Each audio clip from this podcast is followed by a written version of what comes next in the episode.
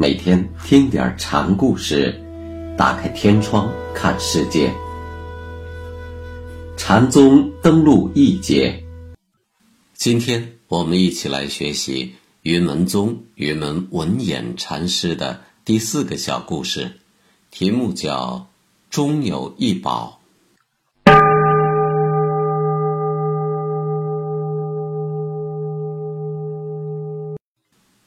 云门禅师有一次把手自个儿伸到木头狮子口里，却大声呼叫道：“哎呦，咬死我了！快来救我！”旁边的人都不解其意。云门玩的这个把戏有些怪诞，其实他是在暗示心生万法之力。所谓“有之于无”，尽是情见，犹如幻意。这里。既不是狮会咬，也不是手已伤，而是云门忽然间心生一念：忘机则佛道龙，分别则魔君赤。云门的本意是要人息机忘见，在他呼救的时候，你不必援之以手，就仿佛你见到孩童的类似游戏时，无需刨根问底一样。否则，用禅宗的话。就是镜上有染，堕于一边了。云门在堂上对众僧说：“闻声而悟道，见色而明心。”紧跟着举起手来说道：“观世音菩萨用钱买胡饼。”说完放下手来，又加了一句：“原来只是馒头。”云门有一次对弟子说。乾坤之内，宇宙中间，这里面有一件宝物，藏匿在山土之中。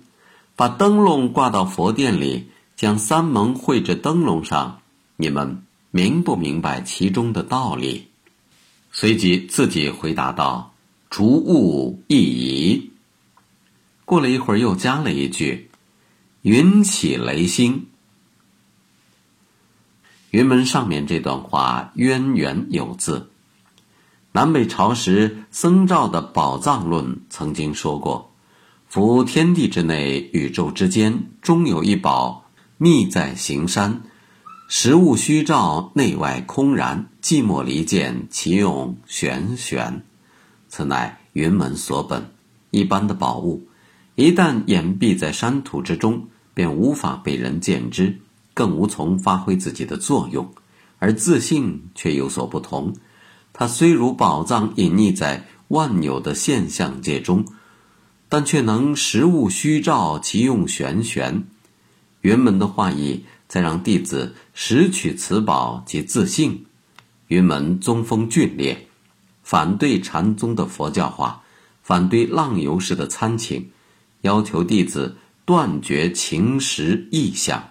切忌向外持求，因为向外求的结果是拈灯笼向佛殿里，将三门来灯笼上，也就是云门黛玉所谓逐物一移，而此宝却如云起雷星，体藏于用。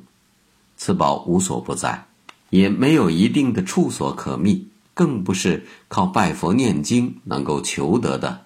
只有反求诸己最为直接。云门曾对一个弟子说：“十五日以前，我就不问你了；十五日以后的事，你给我说上一句。”弟子无言以对。云门便替他回答说：“天天都是好日子。十五日是月圆之日，在这里象征开悟。开悟之后得广大自在。”无拘无束，无事于心，所以说是日日是好日。云门在堂上讲法时，举着手中的禅杖对众僧说：“你们大家瞧，我举着的这根手杖，照凡夫俗子的理解，这是实实在在的有；大小二乘却又分析为无；圆觉宣称这是幻有。”菩萨则必然体会为空。照老僧看来，手杖就是手杖，当行进时尽管行，该做出自然做，不要旁生枝节。”一个弟子站起来问道：“什么是佛法大义？”春来草自青，云门干脆利落的回答：“真是处处有佛法，在在皆道场。这是何等自在洒脱的胸襟呐！”弟子问：“一天十二个时辰，怎样过才算是没有虚度时光？”为什么无端问这么个问题？云门反问一句：“弟子不明白。”请师傅点拨一下。云门说：“你把笔砚给我找来。”弟子跑去把笔砚取来，云门当即作诵一首，道是：“举不顾，即插户，你思量何解物？”什么是学人自己？弟子又问。游山玩水，师傅你自己又是什么？多亏维诺不在，一口吞进时会怎么样？我就会跑进你的肚子里。师傅为什么在弟子的肚子里？那你把刚才的话头还给我。弟子又问：“什么是道？”云门挥了挥手说：“一边去！”弟子穷追不舍。生死到来，怎样躲开？云门摊开两手说：“你把生死拿来。”父母不答应，不让出家，怎样才好？浅，弟子不明白。深，如何是学人自己？恐怕连我自己也不晓得。万机都丢尽了，该怎么办？你把佛殿搬来。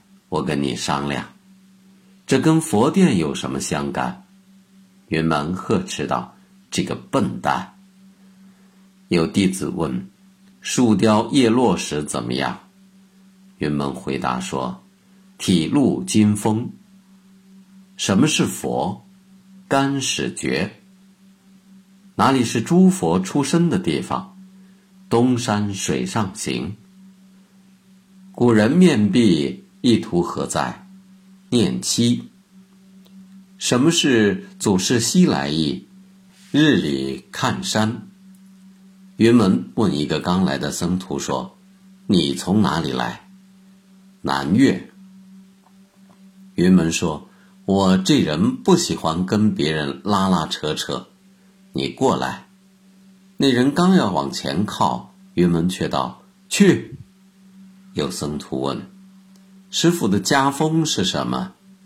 云门说：“有读书人来的话，告诉我一声。什么是透过法身的话？北斗里藏身。什么是祖师西来之意？老是下雨，不见放晴。停了一会儿，又说：一股粥饭味儿。听古人说。”牛头横说竖说，就是不知道向上观列子。什么是向上观列子呢？东山西岭一片绿。如何是端坐念石像？掉在河里的钱还得在河里捞。上面的这些问答中，包括了禅宗史上最具声名的一些话头，像。什么是佛？干始觉？如何是透法身具？北斗里藏身等等。但有一点是非常明显的：这些公案中，云门的回答绝大多数是与所提的问题风马牛不相及，几乎不可能，而且也根本没有要在问与答之间寻觅一种有脉络可以把握的联系。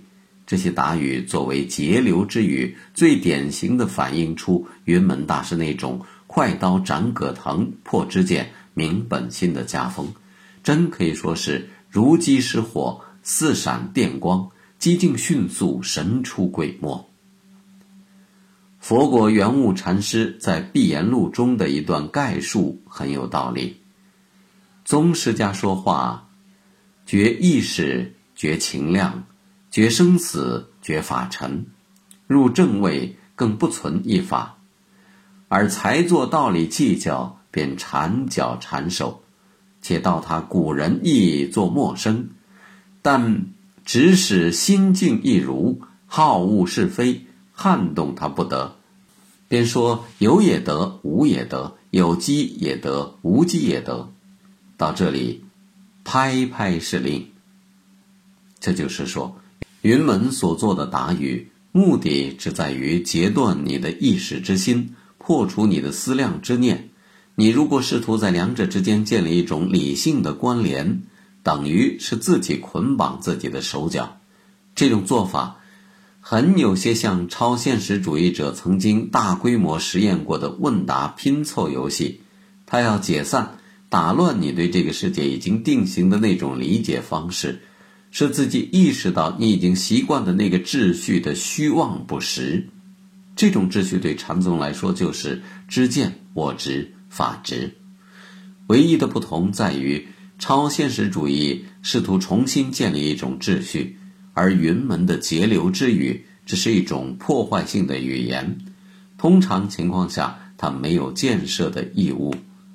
这就如同投向障碍物的炸药，爆炸之后。它的意义就不复存在了。如果你硬要在炸药与障碍物之间找出一种内在的因缘关系，那将是费力而不讨好的。